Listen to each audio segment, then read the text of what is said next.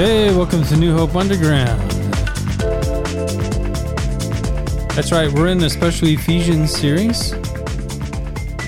And uh, we're here today to talk about Ephesians chapter 2, verses 1 through 10. And my special guest is Charlotte Hanson.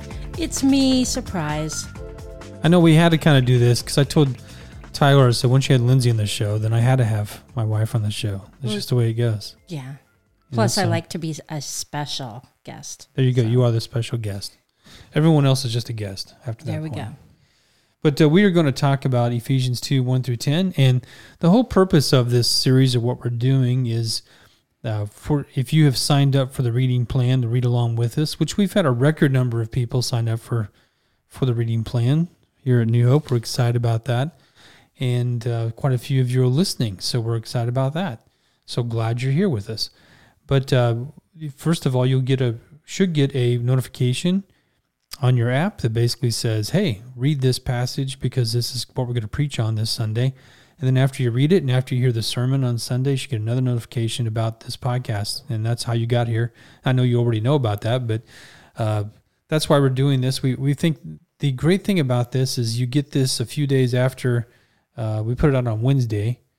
Um the uh, passage to read before the Sunday, and then you get on Sunday this uh, link for the uh, podcast simply because we want to give you a few days to kind of listen. So you got between now and Wednesday, on Sunday to Wednesday, if you will, to kind of listen a little bit more in depth about the text we've just been studying before you get on to the next one. So here we are in Ephesians chapter 2, verses 1 through 10. And it's so weird because we're recording this earlier than I actually preached this sermon. So I got to think, okay, am I going to just, I don't want to repeat a sermon. You know, what I'm saying? So Mhm. anyway, it's actually, I think this is better this way because then I know what we've talked about and the sermon can kind of take a little bit of a different route, if you will. But there's some things that just aren't not going to be different. They can't be because the text is, it's right out of the text. And it's pretty much a straightforward text. It really is. It's not not a lot of surprises here, uh, but the but a lot of powerful words. A lot of words. So here we go. Charlotte was going to read. Uh, we're am. reading out of the uh, ESV. No, is, do I have to? You're not reading out of the ESV. Well, no, I have the Holman Christian Standard Bible already pulled up. Oh, Is that okay? Um. So I, I can switch. I have the Bible app. I can do that. Well, the only reason I'm asking because I want to make sure we follow together. That's all. Oh, okay. And Whatever. I don't have the other one on That's my computer. Okay. Hey, hey, you are live in the action here behind the scenes. yeah. Which is me going, That's pretty much the story of our life right there. Me All messing right. up and her sighing. All right, I'm going to go ahead and start reading now. It says, And you were dead in the trespasses and sins in which you once walked, following the course of the world, following the prince of the power of the air, the spirit that is now at work in the sons of disobedience, among whom we all once lived in the passions of our flesh, carrying out the desires of the body and the mind, and were by nature children of wrath, like the rest of mankind. But God, being rich in mercy, because of the great love with which He loved us, even when we were dead in our trespasses, made us alive together with Christ. By grace you have been saved, and raised up raised us up with him and seated us with him in the heavenly places in Christ Jesus, so that in the coming ages he might show the immeasurable riches of his grace and kindness toward us in Christ Jesus. For by his grace you have been saved through faith, and this is not your own doing. It is the gift of God, not a result of works, so that no one may boast. For we are his workmanship, created in Christ Jesus for good works, which God prepared beforehand that we should walk in them. Okay, thanks. You're Yeah. welcome. It's now we've talked to. I think uh, you probably we already covered some of these things as far as the background. You know where Paul's at and right in jail, and you know writing to this church of Ephesus, people that uh, that he knew fairly well. In the not everyone, because he because you kind of get this feeling that he's when he hears about some of their faith and how they're growing, that it's not just the people that he knew, but but uh, people that they have also brought to Christ since then. And what's interesting is this is this being in Ephesus uh, in Asia Minor, you know, basically modern day Turkey. Um, we find this, you know, uh, I know Tyler talked in his sermon about how it was like the fourth largest city at the time uh, in in Rome, uh, the Roman Empire. It was such a trade route, but it was a lot of pagan worship. You know, the uh, Artemis temple was there for Diana, who was a goddess. A lot of sexual type of worship, and you know, just a lot of weird things going on there. A giant library was there. We and I I don't want to repeat all this stuff. You've probably already heard some of it. But what's interesting to me about all this is that is that there are definitely a lot of uh, Jewish people, um, you know, by nationality, Jewish Christians, uh, who were mixed with Gentile Christians, and but as the gospel was spreading throughout the empire, more and more Gentiles are becoming believers. And so we're finding oh, like a, probably a rise in number, if you will, of Gentile believers. And the reason I bring this up is because it's uh, some of the uh, pronouns that are used in 2 1 through 10, you have to take into context. When it says, You were dead in your trans- press- trespasses and sins in which you once walked, following the course of this world, who was you there? If you take into context, when we look at chapter one, you have to assume we're talking about, he's mainly talking to Gentile believers uh, for the most part. Um, when he talks about saints in chapter one, uh, uses the word saints, I think he's referring to Jewish believers. Now, is the right now? He, at the same time, when you read Paul, he, he always says there's no you know such thing as Jew or Greek. You know, we're all one in Right. Christ. So why would he separate them? You know, uh, but I think what he's saying is that, uh, according to his prayer in chapter one and so forth, that uh, Jesus, you know, is the one who, uh, who basically came out of the uh, promise that God gave the Jews, you know, but he was always meant to save everyone, Right. you know, and he's just, he's not saying that there's a difference between Jews and Gentiles in the sense of we're all saved through Jesus. But what he is saying is that uh, the access, you know, God gave the Jews access first before he gave the rest of the nations, you know, access. Can I ask a question? Yeah, go ahead. Okay. Um, with that in mind, uh, when it says, and you, referring to that pronoun, were dead in the trespasses and sins, um, could that be clarified there because um, being non Jewish, maybe they weren't aware of the trespasses and sins via the law? No, I think that's true. I think that's, I think that's uh, p- part of it. That's for sure. I'm probably just. And- no, I think you're right. I think you're right. I think dead is just the fact that you know, obviously he's going to compare this because Right, later on right. he says, It's coming I'm- up here, yeah. I made us alive together with Christ." right. That Jesus has raised you from the from the dead. You were once in your sins. So in other words, I think sometimes we want to parse this out and make a lot of theology that's not necessarily there, Right. in my opinion. When it It's more like to, just maybe just making a strong statement because Yeah. when you just say, well, you were dead, I mean, that's a pretty strong statement. well, there's a lot of comparison contrast stuff here in one through ten. Right. He uses the word dead, Mm-hmm. trespasses, sin, course of the world, which means the evil world, the evil era and Mm-hmm. age that you're in. You're following your evil culture.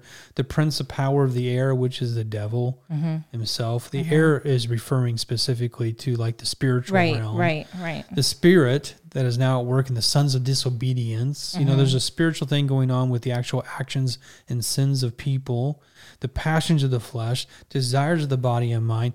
But we were ch- by uh, we're by nature children of wrath. And then verse four, but. But yeah, huge word. Mm-hmm. But and then he starts the comparison contrast, and he, and what he's saying is, you were once this way. You know you.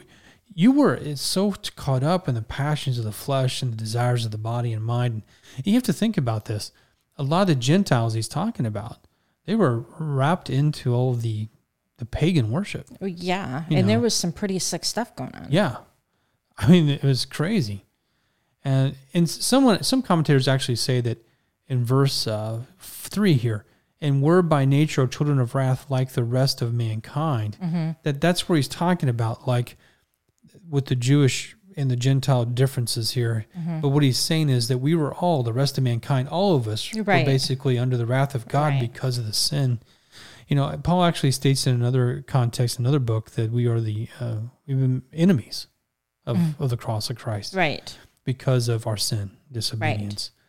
But there just seems to be such powerful words here: sons of disobedience, passions in our flesh. I mean, you can just kind of feel. And I, when I was reading through this, I thought, you know, he's repeating himself a lot. He is repeating himself Um, a lot. in the sense of course of this world, prince of the power of the air, spirit of the now. It's all kind of the same thing, but it's very uh, poetic. right. You know, it's a lot of rhetoric. Right. Uh, and I, when I say rhetoric, I don't mean that negatively. Right. I mean that he's actually words- using good words. And to the words have a purpose. And Yeah. if you look at the way everything is set out in 1 through 10 and you line it up, if you were to, to like graph it out, for lack of a better term, um, everything in verse 1 through 3, or really 4, it, verses 5 through the rest, they all parallel. Yeah. They're- It's like, um, well, the word is a, a chiasm, but I only know that because I listen to a podcast and I feel like I'm really astute because I know what a word, a literary, literary term. Yeah, a lot, Um, a lot of ancient writers would use a. It's a device, Right. poetic device Right. almost. That's called a Right. chiasm. But it, it's interesting to me because I'd never really caught this before when I was reading it. But re, it really is. It's almost like the polar opposite of from one to the other, and in comparison and contrast, I guess. And a chiasm, basically, you know, to put it succinctly, is kind of like this comparison contrast that kind of builds progressively Mm-hmm. and climaxes in the middle, and then comes back down, if Right. you will. Or co- the comparison is on both sides of the middle. So it's like if you look at it visually, if you're like me, you have to envision it. It's like a mountain, hmm and so each bottom part of the everything lines up. The left side of the mountain to the right side of the mountain with opposite statements, almost Yeah, and the, o- or and- refuting statements. And the only reason we bring this up is not so much to get into the weeds of the No.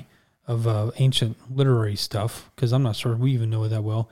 But I think the I think the point is is that it is that you can see what Paul's doing here.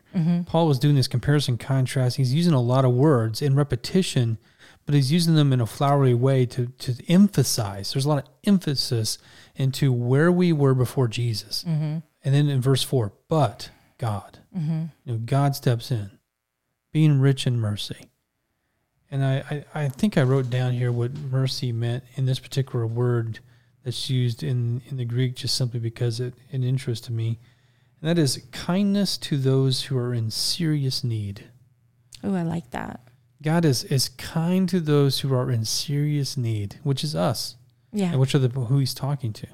And because of the great love in which he loved us, even though we were dead in these trespasses, he made us alive together with Christ.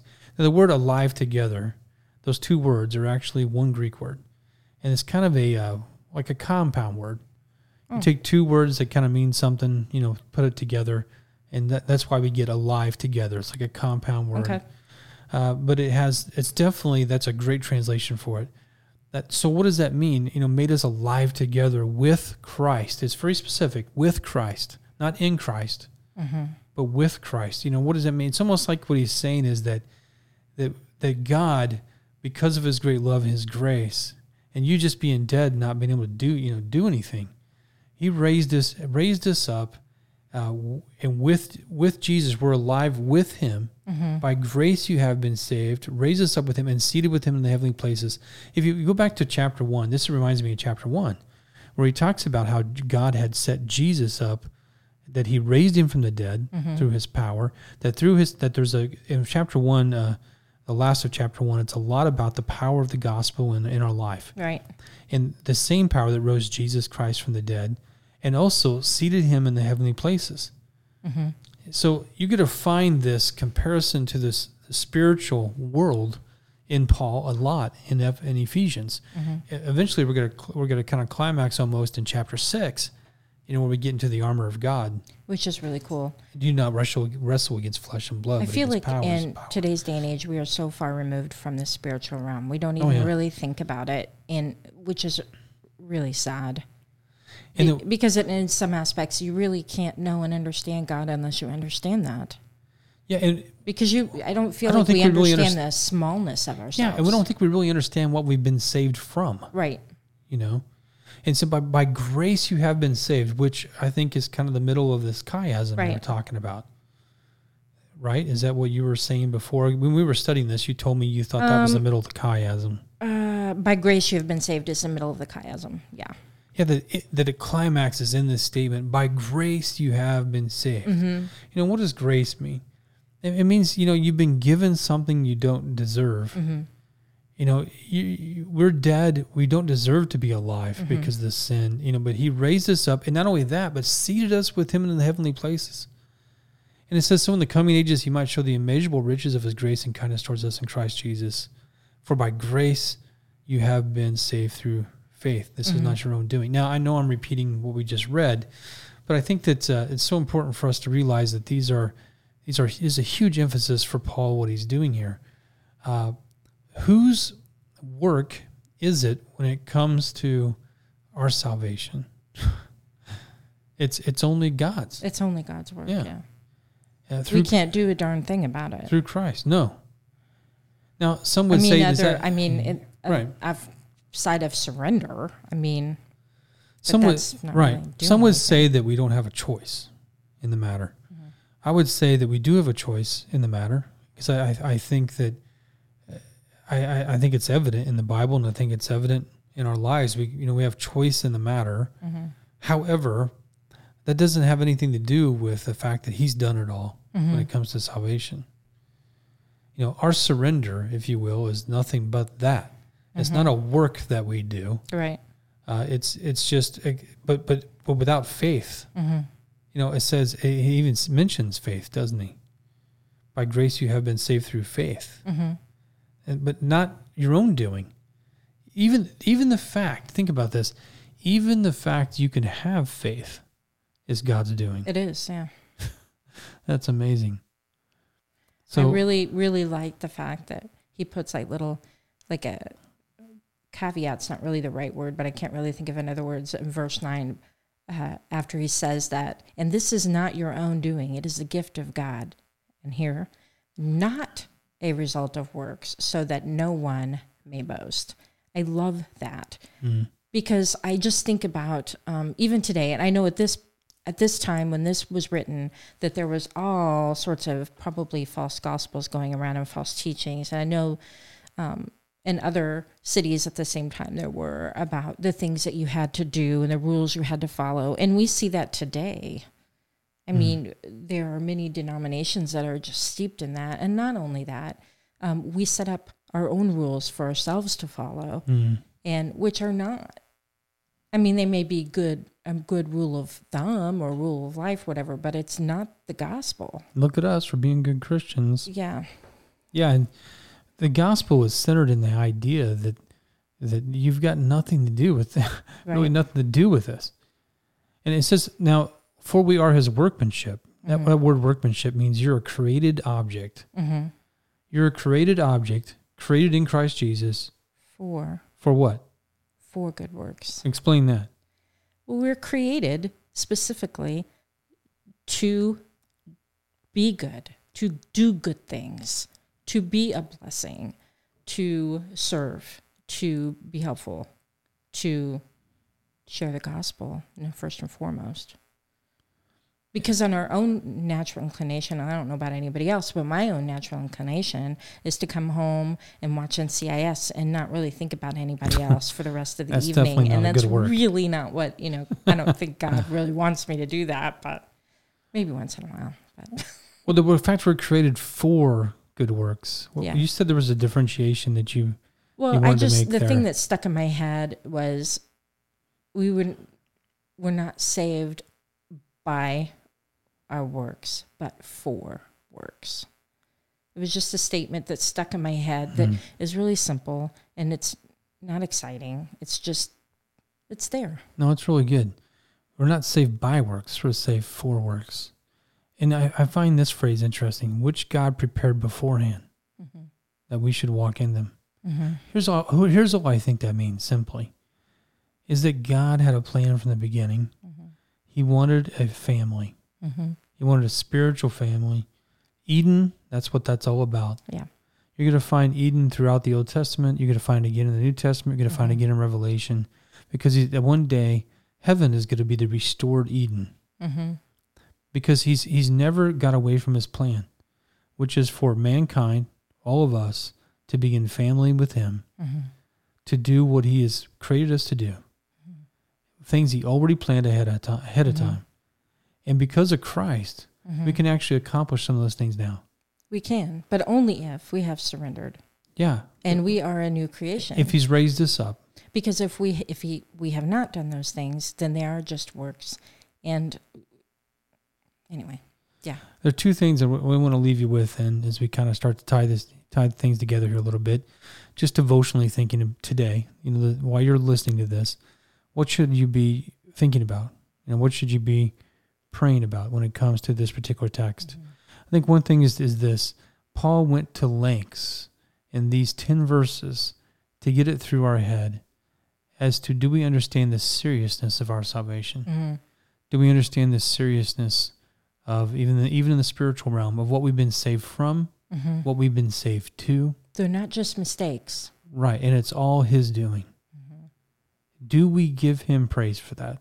Mhm. Do we give Him all the credit for that? Mhm. Uh, Are we are we uh, under do we understand how serious you know salvation is? Right. um, do we realize what has happened if we are Christians? You know, if we if we have tried to you know sought to surrender our life uh, to Him, did we do we understand what that's you know what's all, all about? The fact that Mhm. we can even surrender is only because of Him. You know, the fact that we can even have an opportunity uh, to live life is because of of Him. To live together with Christ. Mhm. And the se- and secondly, uh, another thing to be praying about and thinking about is I think this point you were making earlier, which is uh, we have been created for for good works. Mhm. We haven't been saved by them. Mhm. We've been created for them. And so, uh, and, and I think so many times as Christians we ask this question: What do I have to do to be a Christian? You know, in other words, another way of putting that is, what's the least I need to do? Mhm. You know, that's the wrong line to be looking at. Yeah. We should be asking the question: Is what do I get to do? What do I, you know, Mhm. Because I'm made alive in Christ, what has God got for me? What kind of good works are going to come out of my life because I'm following Jesus and because of what He's done in me Mhm. and what He's prepared ahead of time for us? Now, those are a couple good things. So, any last any last comment you want to make before we No, pray? I was just thinking that that's sometimes that's really easy for us to lose sight of in America because we live in the land of abundance and Mm-hmm. sadly unless something tragic happens in our lives, we almost act can feel like we don't need God. Whereas if we were in a country that was struggling where our circumstances might be different, we might be more aware of our need for God all the time. But I feel like once you come to Christ and you know him, you realize that was all a sham. That how can you possibly get through a single day without Jesus? It's impossible. That's great. And I think we're going to find as we walk through Ephesians, I think Paul's going to kind of turn a corner. And in verse 11, actually, he does mm-hmm. right after this text. Mm-hmm. Therefore, remember that at one time you Gentiles in the flesh, and he, then he just starts to go through like, what does it mean if if we are if we are people uh, who are Christians, if we are mm-hmm. people who have received this kind of grace, what does that mean? What does it look like? And he's talking to a bunch of people who come out of pagan culture. It's true today, whether you want to admit it or not. America has a pagan culture Mhm. Oh gosh, you yeah. know and so it's amazing to me how many of us who are brand new christians you know, if we got brand new christians listening here it's it's okay if you don't know everything Mm-hmm. you don't need to be efficient with church language in fact it's better off you're not yeah. you know just be real before god Mm-hmm. and he'll he'll he'll he'll uh, help you he'll Oh, yeah. he'll walk with you he had he had enough grace and power to get to where you're at and save you where you're at Mm-hmm. i think he's got enough grace and power to walk with you the rest of life Well, he gives us the counselor. He gives us the Holy Spirit. exactly and let me pray for everybody and uh, thanks for listening father god i just pray that you will totally uh, just just be with our be with our ears in our hearts as we uh, listen to your word and lord uh, i pray it brings conviction when it needs to. I pray it brings encouragement when it needs to. And, lord all those things are happening in this text. So i just pray for uh, first of all our serious understanding of the salvation that you bring. And father i also pray that you will just uh, keep us uh, enthused and encouraged and motivated uh, to allow you to work in our life. I, I know that sometimes we can quench the Holy Spirit, that we have the ability to work you out of our hearts, have the ability to work you out of our life. Father, I pray that that is not the case with us. I pray that for all the people that are listening, that you might, through the power of the Holy Spirit, give them uh, your words, your conviction, and uh, Father, that you may just make it uh, so obvious that uh, that that you want them, want us to be alive together in Christ with you, and that you have made it so. So we just give you praise and thanks for that. It's in Jesus' name I pray. Amen. Amen. Hey, thanks for tuning in, and uh, make sure you, when you get the notification, to read the next passage, which will be two eleven and following, and then we, we'll be back next week with another episode.